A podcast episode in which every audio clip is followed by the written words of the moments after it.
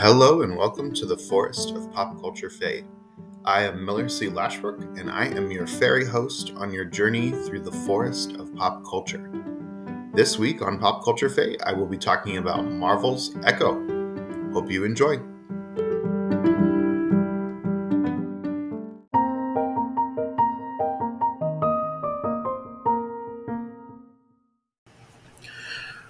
Well, before I get into my topic for the day, I'm going to go over my things I have been consuming this week.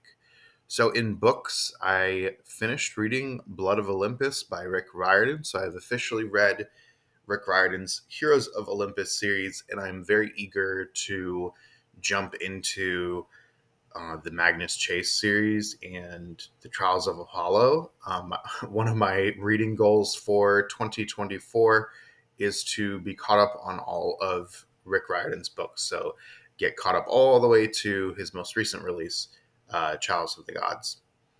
I also read Neil Gaiman's Norse mythology this week, and I started reading uh, C.S. Lewis's The Horse and His Boys. Uh, that's another series I'm trying to make my way through is uh, the Chronicles of Narnia series.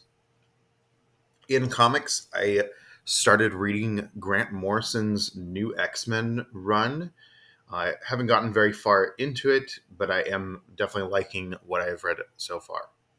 In TV, Percy Jackson still a standout this week. I'm definitely going to have an episode about uh, the the first season when it wraps here in a couple weeks.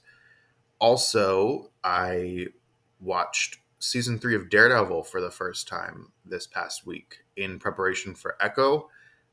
I definitely highly recommend. I think it's one of the best like single superhero stories that's been put out.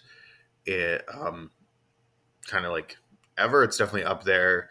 Um, it just very high quality storytelling, great storyline between uh, Daredevil and Kingpin for sure.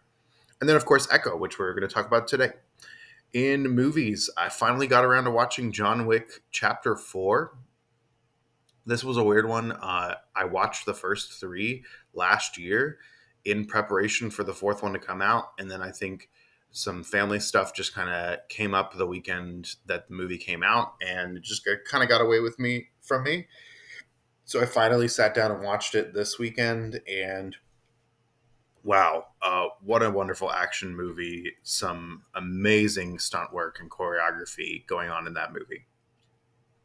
And then in games, uh, uh, this week I finished up Pokemon Violet with the epilogue that came out. Uh, and so next week I'll be talking a little bit about that. Next week, I'm next week's episode is going to be all about the uh, all the DLC for Pokemon Scarlet and Violet. So Teal Mask, Indigo Disc, and the um, epilogue event that they had this week.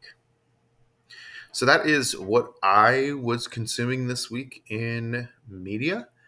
Uh, next up, we'll move into the main topic for this week, which is all about Marvel's Echo.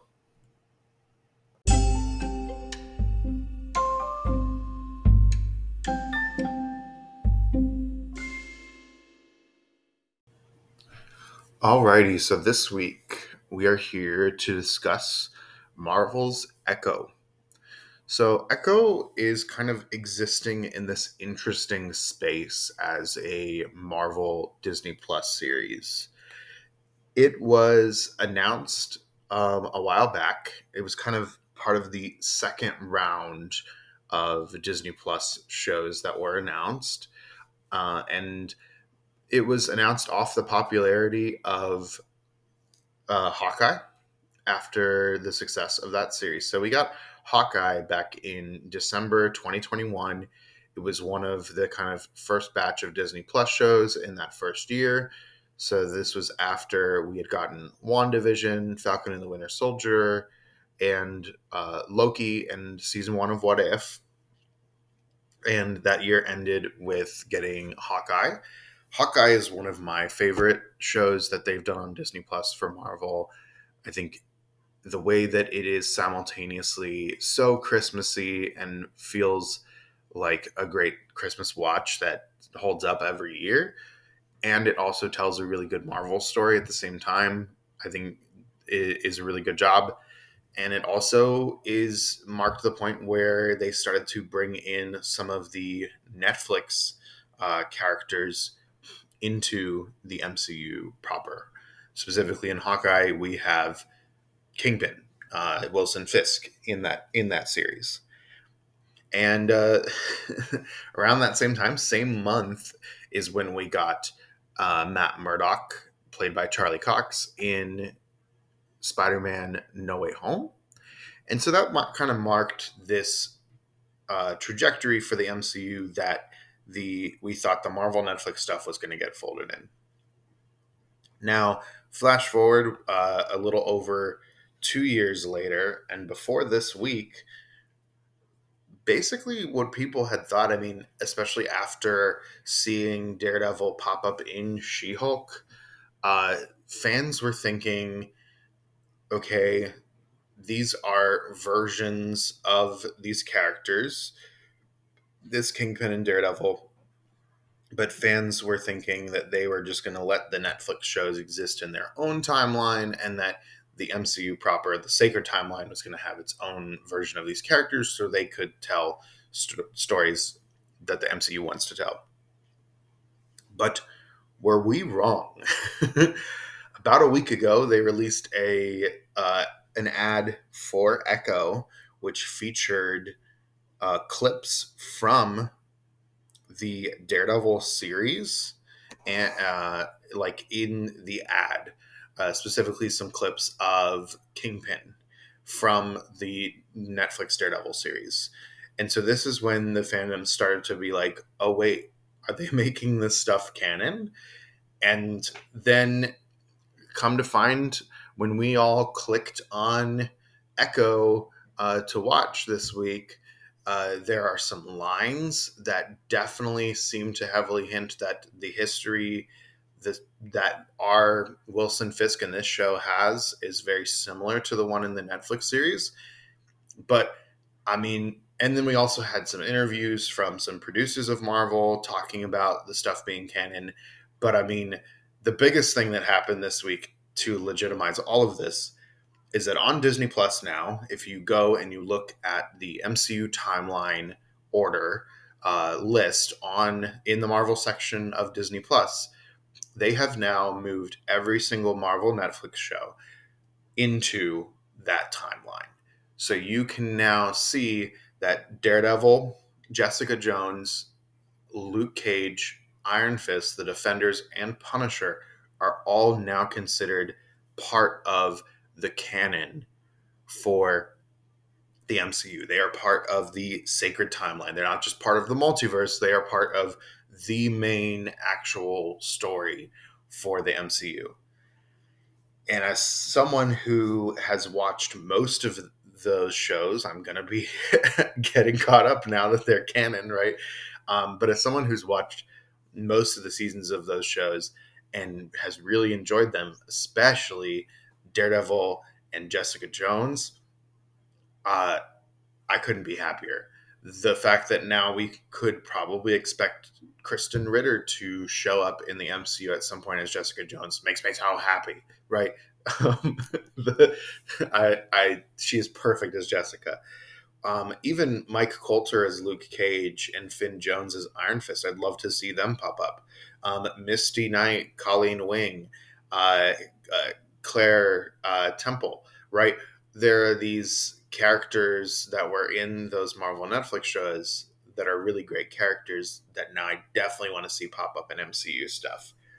Biggest ask right now, Destin Daniel Cretton, I don't know why you would be listening to my podcast, but if you are, as you are writing and working on Shang-Chi 2, please work in Kunlun and uh, the Iron Fist mythos into that movie. I would love to see specifically uh, Iron Fist and Colleen Wing interact with the Shang-Chi cast. I feel like that would be awesome.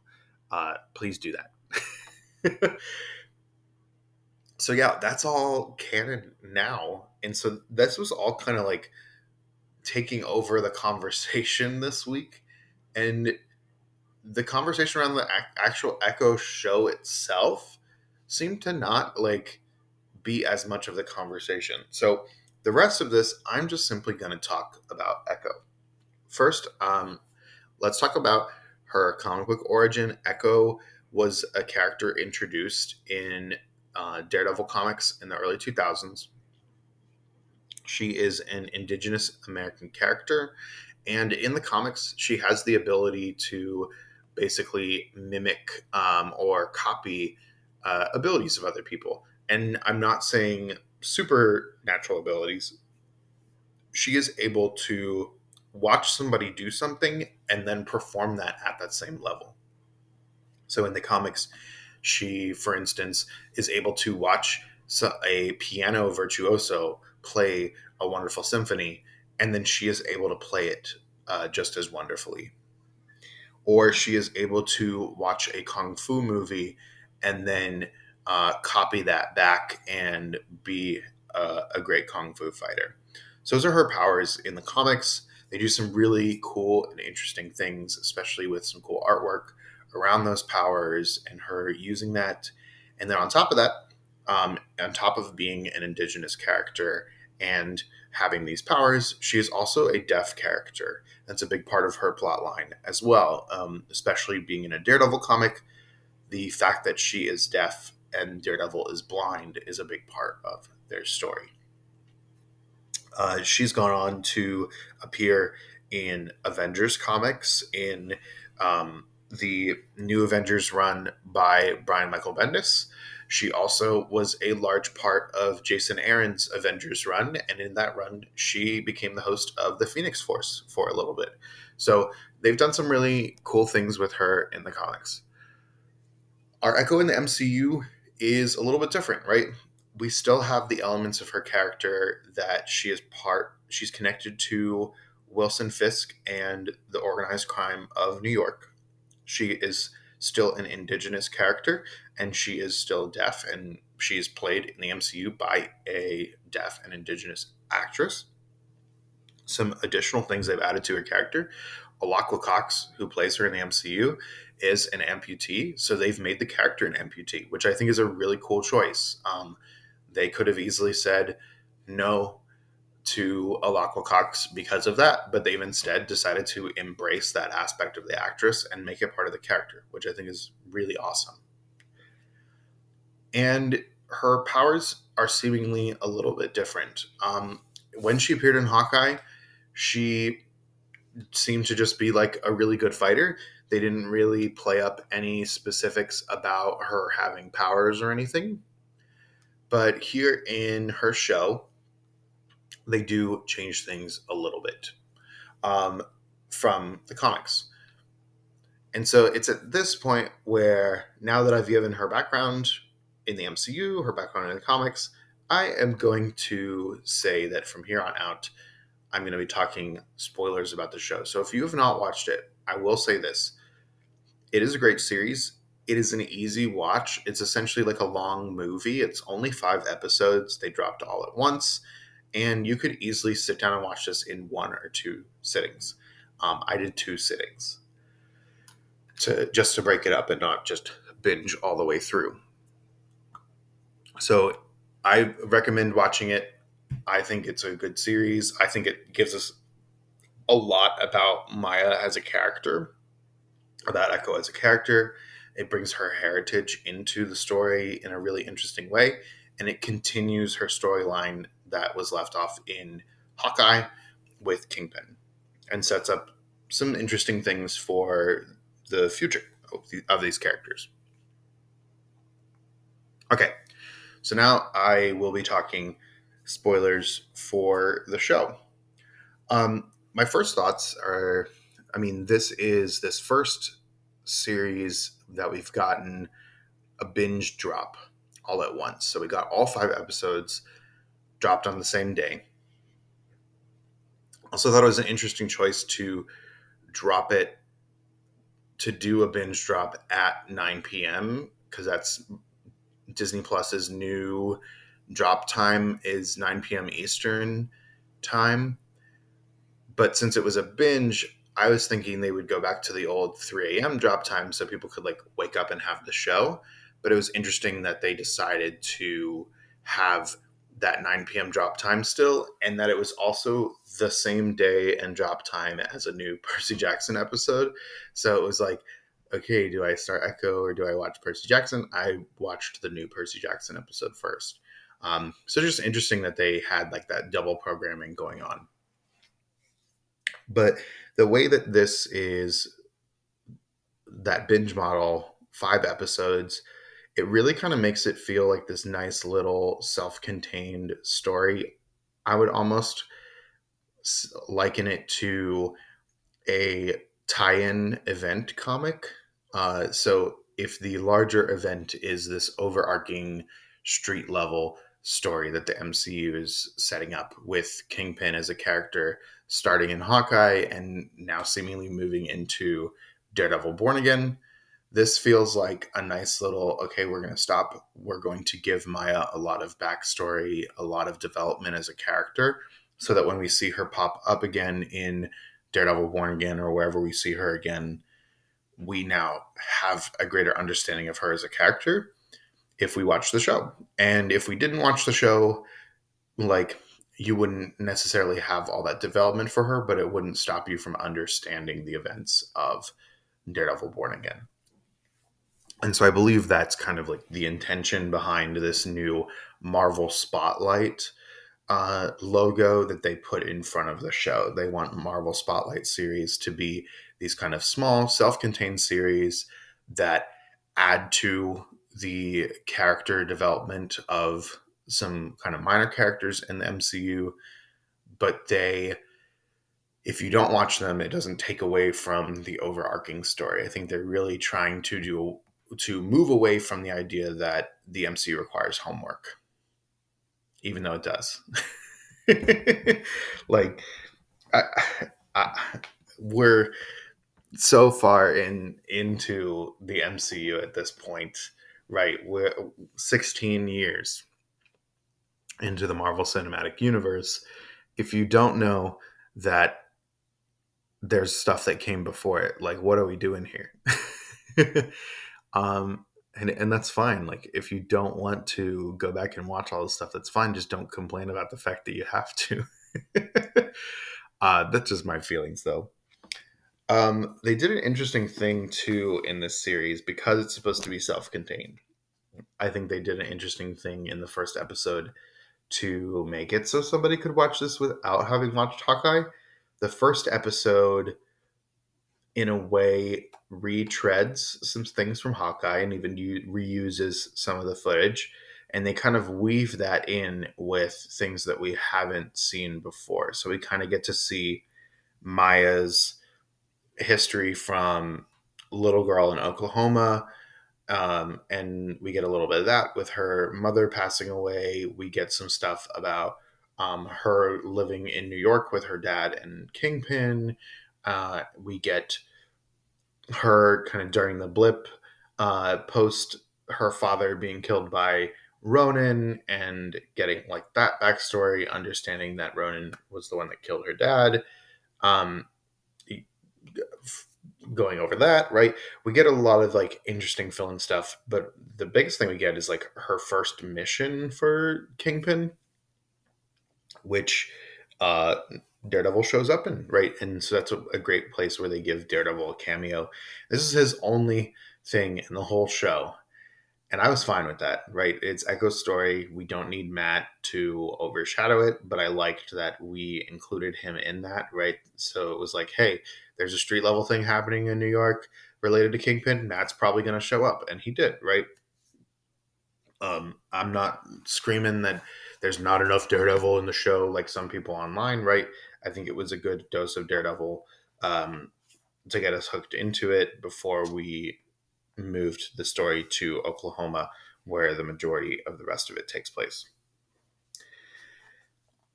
Um, I thought the development that we got for Fisk was great. He's kind of in the periphery for the first uh, for episodes two and three, but episodes one, four, and five, you really feel his presence, uh, and he is the same character that he was in the Daredevil series. And he brings that same anger and unpredictability uh, that Vincent D'Onofrio brought to this character in the Daredevil series. But just having him exist in this brighter universe now, I think makes that even scarier, right? The fact that he's part of this MCU universe now where we have like fun, lighthearted things happening, but you still have this character who is so dark and broken. I think it's just like really interesting. They speaking of Fisk, I think there's great setup happening here for Daredevil Born Again. There is a post credit scene, and again, we're in the spoiler section. So if you're listening right now and you forgot to watch the post credit scene, go watch it and come back. But we get a nice post credit scene here. Simple. We have Fisk sitting on his private jet watching the news, and they're talking about a new candidate for New York mayor being needed and Fisk is getting ideas, right? So very simple post credit scene setting up this idea for probably Daredevil Born Again that Fisk is going to run for mayor. That is a more recent storyline from the comics, from the Daredevil comics, um, with Fisk being mayor. But I think if you anybody who's watched the Daredevil series, season one, Fisk is kind of building himself up season three, he is this like seemingly unstoppable force in New York uh, with like New York crime. Having him become mayor is the next gradual step in that escalation of Fisk just becoming this powerful uh, crime boss in the MCU. I one of the big things online that I know my thoughts are kind of going all over the place here. One of the things online that a lot of people are talking about is her powers. So, as I said in the comics, she has this kind of copycat type powers where she can see somebody do something and she can uh, mimic that fighting style or um, their ability that they have, like I said, like pay- playing the piano. Here, they've decided to give her powers that are definitely more tied into her Choctaw heritage, which just the way that this show worked with the Choctaw Nation. Um, they even like thank them in the credits. You could tell that a lot of care was put into incorporating Maya's heritage into the story. And so instead of echo referring to the way that she echoes other people's abilities. Here, she is an echo of her ancestors of the past, right? She can pull in attributes of her ancestors. And seemingly, it can grant her some strength in places. It can give her like marksmanship because she had an ancestor who um, was like a, a gunslinger kind of character. And it also gives her this healing ability. So it's, we never get like a super concrete explanation of the powers and exactly what it can and can't do. But I like tying her powers into her heritage. And I think they could really do some interesting things once she kind of like comes back into the Marvel Netflix stuff.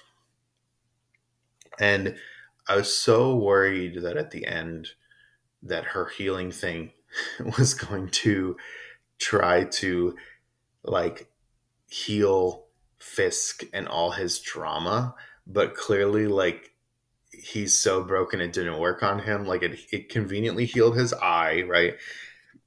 So that he doesn't have to wear like an eye patch over one eye after being shot in the eye, which that happened in the comics. So I was kind of expecting his eye to be conveniently healed by the end of the show anyway. Um, so anyone who's saying like that that was stupid, right?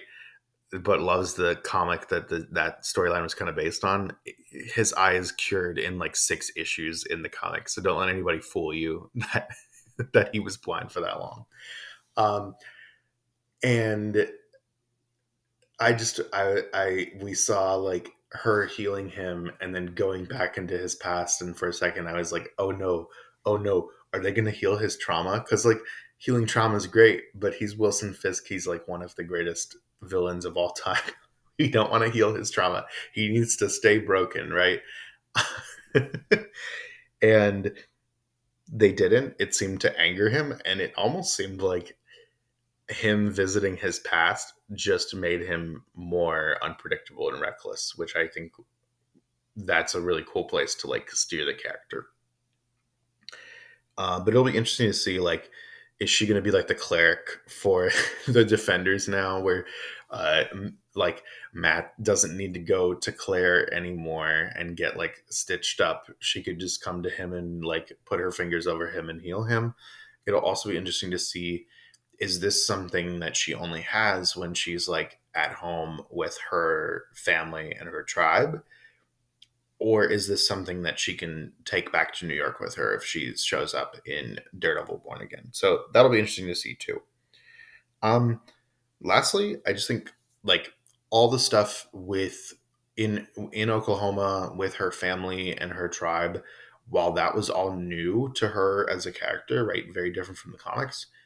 I thought it was like a welcome addition. It made Maya this very unique character in the MCU, and also because most of the show took place in Oklahoma, it gave it a unique setting that we really haven't seen in the MCU. This kind of like rural town uh, setting made things feel simultaneously like very isolated, um, but also very intimate.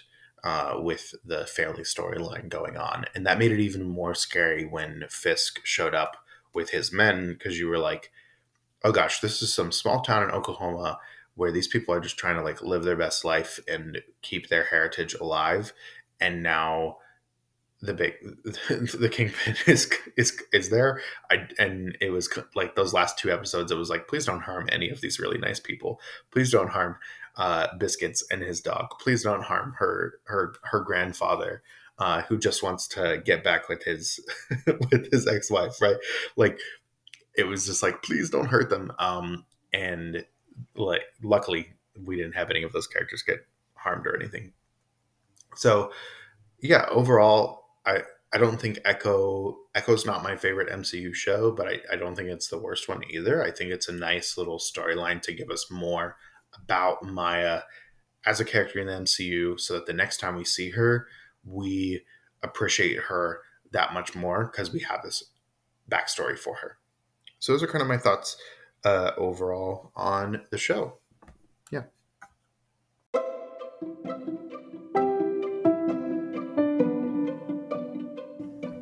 Alrighty, thank you for joining me today in talking about Marvel's Echo. If you are listening and enjoying the podcast, please subscribe on your podcasting platform of choice and also uh, give it a nice review there. That would be really helpful. It would get the podcast out there to people who might enjoy it. Also, if you have a friend who you think would enjoy the podcast, make sure to share it with them so we can grow our little community here. Next week, uh, I will be talking about Pokemon Scarlet and Violet's DLC. So, all parts of it the Teal Mask, Indigo Disc, and the Epilogue event. Once again, I am Miller C. Lashbrook. You can find me on Twitter at Mill C. Lashbrook, on Instagram at Miller C. Lashbrook, and for more Pop Culture Fae, you can head to our website, popculturefae.com, for blog posts and more content. Lastly, I hope that you have a fantastic day and a wonderful week, and I hope to find you the next time you wander into the forest of Pop Culture Fae.